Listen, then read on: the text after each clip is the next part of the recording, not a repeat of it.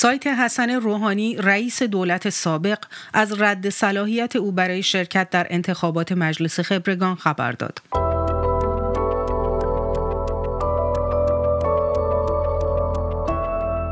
سلام من بیتا آذری هستم با برنامه دیدگاه ایسنا گزارش داده که پیش از این مطرح شده بود که احتمال دارد حسن روحانی به دلیل برخی ترک فعلها و تشکیل پرونده کمیسیون اصل 90 مجلس شورای اسلامی رد صلاحیت شود. سخنگوی قوه قضاییه نیز گفته بود با توجه به لباس روحانیت رئیس دولت سابق اگر هم پرونده برایش تشکیل شود باید در دادستانی ویژه روحانیت پاسخگو باشد در دیدگاه با مهدی مهدوی آزاد روزنامه نگار و تحلیلگر سیاسی از آلمان همراه می شویم تا بپرسیم رد صلاحیت حسن روحانی چه معنا و اهمیتی دارد و نزاع بر سر جانشینی خامنه ای به کجا ختم خواهد شد. مهدوی آزاد ابتدا به ما بفرمایید از نظر شما پیش دستی سایت روحانی در اعلام رد صلاحیتش برای شرکت در انتخابات مجلس خبرگان چه معنایی داره؟ آیا می‌خواد نشون بده شفاف مردمی با خامنه زاویه داره تا لاقل پشتوانه اجتماعی برای خودش پیدا کنه؟ ببینید یه واقعیت این هست که این روزها اگر کسی توسط دستگاه قضایی به زندان محکوم بشه اگر کسی رد صلاحیت بشه نمی‌دونم اگر پلیس کسی رو بگیره نه تنها باعث طرفکندگی نیست بلکه باعث افتخار خیلی هاست. به این خاطر که عملا دایره جرائم حکومتی و دایره ترک شدن از طرف حکومت به تمام شهروندان ایران جز طرفداران یک فرقه خاص گسترش پیدا کرده. بنابراین نیروهایی که یک نیم چشمی گوش چشمی به جذب شهروندان دارن یا حداقل بعدشون نمیاد بخشی از طرفداران گروه های اصلاح طلب یا طرفداران مذهبی نظام که منتقد حکومت هستن رو جذب کنن اینها خبر رد رو با افتخار افتخار اعلام می‌کنن چون نشانه از این می‌تونه تعبیر بشه برای اونها که این طرف طرف طرف مردم بوده. یعنی اما در مورد آقای روحانی مسئله جدیتر است به این خاطر که آقای روحانی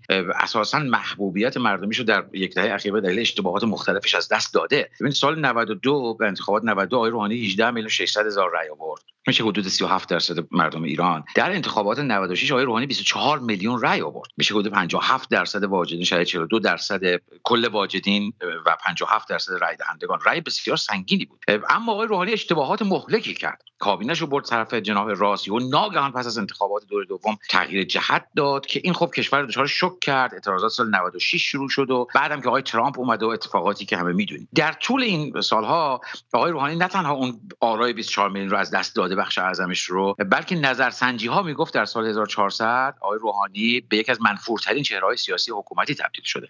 بعد از اون چند بار آقای روحانی سعی کرد در مصاحبه ها در واقع این رو ترمیم بکنه. به نظر من این هست که الان این خبر می‌تونه برای او فرصتی باشه خودشون حداقل به چشم این فرصت بهش نگاه می‌کنن. یه مسئله سوم اینجا باید اضافه کنیم و اون اینکه بعد از اینکه منطقا رایزنی های پشت پرده شکست خورده یا غیره اعلان زود هنگام این خبر حتی 24 ساعت قبلش ممکن هست نگاه آقایان یک فرصتی پنجره باز بکنه که نمی‌دونم مراجعی چونه زنی کنن کسانی چونه زنی کنن و نتیجه رو عوض کنن. تایید رد صلاحیت روحانی از سوی وزارت کشور چه معنا و اهمیتی به این خبر میده؟ بله این تجربه رد صلاحیت علی لاریجانی ما رو به این نتیجه میرسونه که به احتمال قریب به یقین احتمالا همین نتیجه تمدید خواهد شد. ضمن که امثال حسن روحانی ارتباطاتی دارن با فقهای شورای نگهبان. این نیست که الان ناگهان مطلع شده باشن از قبل می‌دونستن نتیجه چی هست. منطقا تلاششون هم کردن و به نتیجه نرسیده. منتها خب به حال در سیاست ایران همه چیز ممکن هست. ببینید حسن روحانی همه راجبش صحبت کردن. او پنج دوره چهار پنج دوره نماز مجلس بوده. برای 24 سال. سه دوره عضو خبرگان بوده. برای بیش از 22 سال عضو مجمع تشخیص بوده. اگر دوران ریاست جمهوری حساب کنید 30 سال عضو مجمع تشخیص بوده. 16 سال در شورای امنیت ملی ایران بوده. یکی از سهامداران جمهوری اسلامی ایران هست. می‌دونید؟ یکی از کسانی است که سهم دارن در این حکومت. نه تنها سهم در اجراش دارن بلکه اصلا سهامدار پشت پرده است. برای 8 سال که می‌دونید نفر دوم حکومت رئیس جمهور بوده. ازل که در واقع رد صلاحیت او معنای خاصی داره. ما می‌دونیم روحانی مغضوب علی خامنه ای بود. در واقع بعد از کنار رفتنش علی خامنه‌ای رو به عنوان عضو مجمع تشخیص منصوب نکرد. احمدی نژاد رو کرد با همه انتقادش ولی روحانی رو نکرد. منتها اینکه در این حد حتی در عضویت در خبرگان هم او رو کنار می‌گذارن معنای دومش این هستش که حکومت نظم فعلی نظمی که حالا اسمش هر چی بذارید مجتبی خامنه ای سپاه نظم فعلی حاضر نیست کوچکترین ریسکی برای بعد از مرگ علی خامنه ای بکنه. هیچ ریسکی نمی‌خواد بکنه. این خبرگان 8 سال هست. الان علی خامنه‌ای 84 سال رد کرده. پر منطقا تا 92 سال منطقا شانس زیادی داره که علی خامنه ای بمیره. و بنابراین کنار گذاشتن حتی آدمایی در این حد یعنی که قرار نیست ریسکی پذیرفته بشه یا پنجره باز بمونه.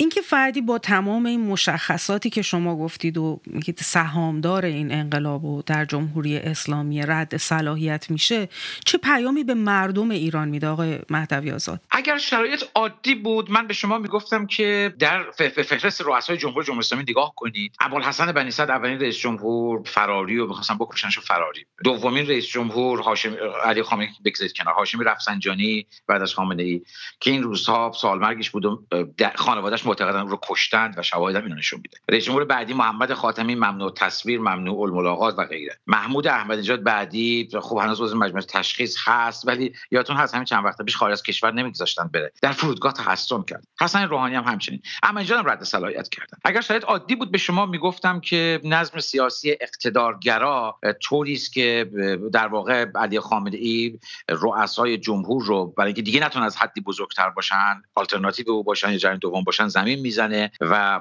روحیه علی خامنه ای طوری است که با هر کسی که به اون نزدیک باشه به مشکل برمیخوره و حذفش می‌کنه. منتها در شرایط فعلی با وضعیت فعلی یه معنی بزرگتری داره. اینکه میگم حتی در انتخابات خبرگان تمام من در حافظو دارن میبندن. علی لاریجانی رد صلاحیت میشه حسن روحانی رد صلاحیت میشه. این شرایط نشون میده که اون هسته سخت پشت قدرت اون ائتلاف نظامی روحانیون تندرو اون مجموعه که ما الان می‌دونیم حکومت رو در اختیار داره اون سرعت گرفته روندش به سمت الگویی به نام مثل کره شمالی. همه اینها رو شما الان کنار هم بگذارید. این پیامش چی هست؟ همون پیامی که اون خانم حزب اللهی خانم معصومی است. اومد در تلویزیون گفت این مملکت مال حزب اللهی است. پیامش این است که مردم ایران دارید مهاجرت می‌کنید. مردم ایران کار به کوچ رسیده. برید. نه تنها مردم ایران مذهبی ها شما رو هم تحمل نمی‌کنیم. پیامش این هستش که عزم مرکزیت قدرت برای رفتن به سمت یک ساختار 100 درصد فرقه 100 درصد بسته منطبق با کره شمالی هیچ در واقع خلالی برش وارد نمیشه و محکم می‌خواد اون سمت بره. اصولا نامزدهای این دوره مجلس خبرگان از دید خامنه ای باید چه کسانی با چه طرز فکری باشن که صلاحیتشون تایید بشه آقای مهدوی آزاد؟ داستان منازعات سیاسی چهار دهه اخیر شما نشون میده که برخلاف ادعاها برخلاف اون چیزی که روزنامه کیهان نیست و غیره واقعا تهمانده یا تتمه ذهنی افراد مهم نیست. واقعا خیلی خیلی مهم نیست که طرف گرایش سیاسیش چی هست. شما در همین مرکزیت قدرت الان نیروهای بعضی نیروهای لیبرال رو هم می‌بینید. ملاک ظاهرا این هست که به اندازه کافی خودفروخته باشند و به اندازه کافی تسلیم محض باشند. بلاک همینه. برای همینم شما نیروهای می‌بینید. میگم مثل مثلا حسن روحانی مثل علی لاریجانی. شما اگر به سی سال پیش سال 1976 مثلا که جنبش اصلاحات شروع شد می‌خواستید به 5 تا نیروی اصولگرای طرفدار علی خامنه‌ای نام ببرید که ضد مردمن حتما یکیش علی لاریجانی بود. رئیس صدا سیما بود منصوب رهبری و برای همه اصلاح طلبها پرونده میساخت کار به جای که علی لاریجانی رو تحمل نمی‌کنن. از کنم حسن روحانی سهامدار رو هم تحمل نمی‌کنن. کار به جای رسیده که پدر روح الله عجمیان میاد تو تلویزیون میگه علی اکبر ولایتی قاتل. فرزند منه. یعنی علی اکبر ولایتی هم تحمل نمی‌کنه. مفهوم این روند به شما نشون میده که برای خودی بودن دیگه مهم نیست اصولگرا نمی‌دونم مذهبی طرفدار حکومت یا غیره باشید نه نه. باید سرسپرده و وابسته باشید. آقای مهدوی شما تو صحبتاتون از نزاع بر سر جانشینی خامنه ای صحبت کردید. این تصاحب قدرت توسط رهبر سوم جمهوری اسلامی با این رد صلاحیت ها و با توجه به سن خامنه ای و عمر دوره مجلس خبرگان رو چطور میشه تفسیر کرد؟ بله یکی از مشکلات ساختارهای اقتدارگرا در واقع ساختارهای دیکتاتوری ایدئولوژیک مخصوصا موقعی که روی سراشیب لجبازی و ناکارآمدی و فساد میفتن روی سراشیب ازمهلال میفتن یکی از مشکلاتش این هستش که بعضی وقتا عقب نشینی ها یا چرخش های غیر منتظره می‌کنن. یعنی به قدری داخل جایی که مردم نمی‌بینن ناظران نمی‌بینن پوسیده هست که ساختار اصولا مقابل همه چیز میسته و شما فکر می‌کنید یک نظم قدرت آهنی اما ناگهان در لحظات شما می‌بینید چرخش های عجیب می‌کنه. برای نمیشه با قاطعیت فعلا گفت اما کلیات رو میشه تفسیر کرد. ببینید اگر یه نگاهی به چهرهای سیاسی و غیره بندازید می‌بینید که به غیر از ابراهیم رئیسی صرف نظر از اون هیچ کس دیگه ای نیست که الان در رسانه ها در حکومت سعی کنن از چهره بسازند یا به عنوان جانشین معرفی کنن. مشخصا حتی مثلا در مورد مجتبی خامنه این یک. نگاهی به روحیه و عملکرد علی خامنه ای بیاندازید. به این نتیجه می‌رسید که او حداقل تو این شرایط لجبازتر و خودخواهتر از این است که بتونه اصلا نفر دوم تحمل کنه. میگم یکی از رویه های این که با هیچ رئیس جمهوری نمی‌تونه کار کنه. همشون بعد از 8 سال مغضوب میشن. همشون بعد از 8 سال حتی دیگه حاضر تو مجمع تشخیص منسوب کنه. یکی از رویهاش همین همین خودسری و لجبازیش هست. اون چیزی که سهم ما مردم میشه اینه که هممون جمع میشیم میگیم آقا نکش اعدام نکن ولی می‌کنه. اون که سهم ما مردم که همه جمع میشیم میگه فیلتر نکن تلگرام رو اینو نبند ولی میبنده. متون که در قدرت اتفاق میفته اینه که خب حذفشون می‌کنه و تحملشون نمی‌کنه. بنابراین با این علی خامنه ای اینی که الگوی شبیه آقای منتظری تکرار بشه یا نفری رو بگذارن توی آب نمک اینم از نظر من منتفی است. مسئله سومی که باید دقت بکنید این است که اساسا انتخابات یا اساسا اثرگذاری مردم فشار از پایین به بالا اساسا دیگه منتفی شده. مقوله رسمی انتخابات شما نگاهی به این شوراهای عالی بندازید شوراهای شورای سران قوا شورای عالی فضای مجازی شورای عالی انقلاب فرهنگی. یه نگاهی به این پرونده هایی که طرحهایی که در مجلس اصل 85 شدن نگاه بکنید اساسا دیگه معنی نداره. یعنی بسیاری از این نمایندگان مجلس می‌دونید با کم حدود 10 درصد آرای حوزه علمیشون حوزه انتخابیشون وارد مجلس شدن بنابراین اساسا در مجلس ساختار قدرت شما نیروهای منتخب نمی‌بینید. و بعد اگر مثلا دو تا دونم باشن تصمیم گیری روندی است که تأثیری از مردم نمی‌گیره. همه مردم بگن میگن فیلتر نکن حکومت کار خودش رو می‌کنه. همه میگن آقا جنگ نکن پول نده فلسطین باز سیستم کار خودش رو می‌کنه. این نکته سوم بود. مجموع اینها شما رو با یک الگویی مواجه می‌کنه.